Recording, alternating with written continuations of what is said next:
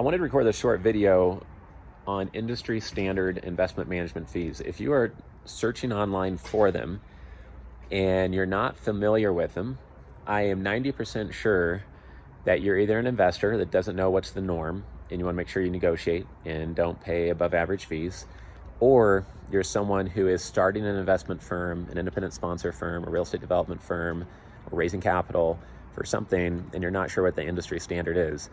But it's really the wrong question to ask. The most important thing to ask is, you know, is my team industry standard credibility? Do we have an industry standard track record? Do we have an industry standard or above offering? If you don't have a very credible track record, a very credible team, um, a great referral system and credibility already, then don't try to charge industry standard fees. You might need to know what they are, but you shouldn't be charging them because you're not industry standard yet.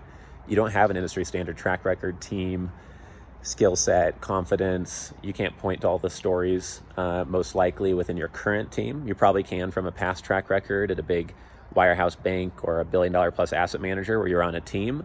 But it's very different being on a team of 70 and raising a billion dollars and doing it with your own team and being able to execute.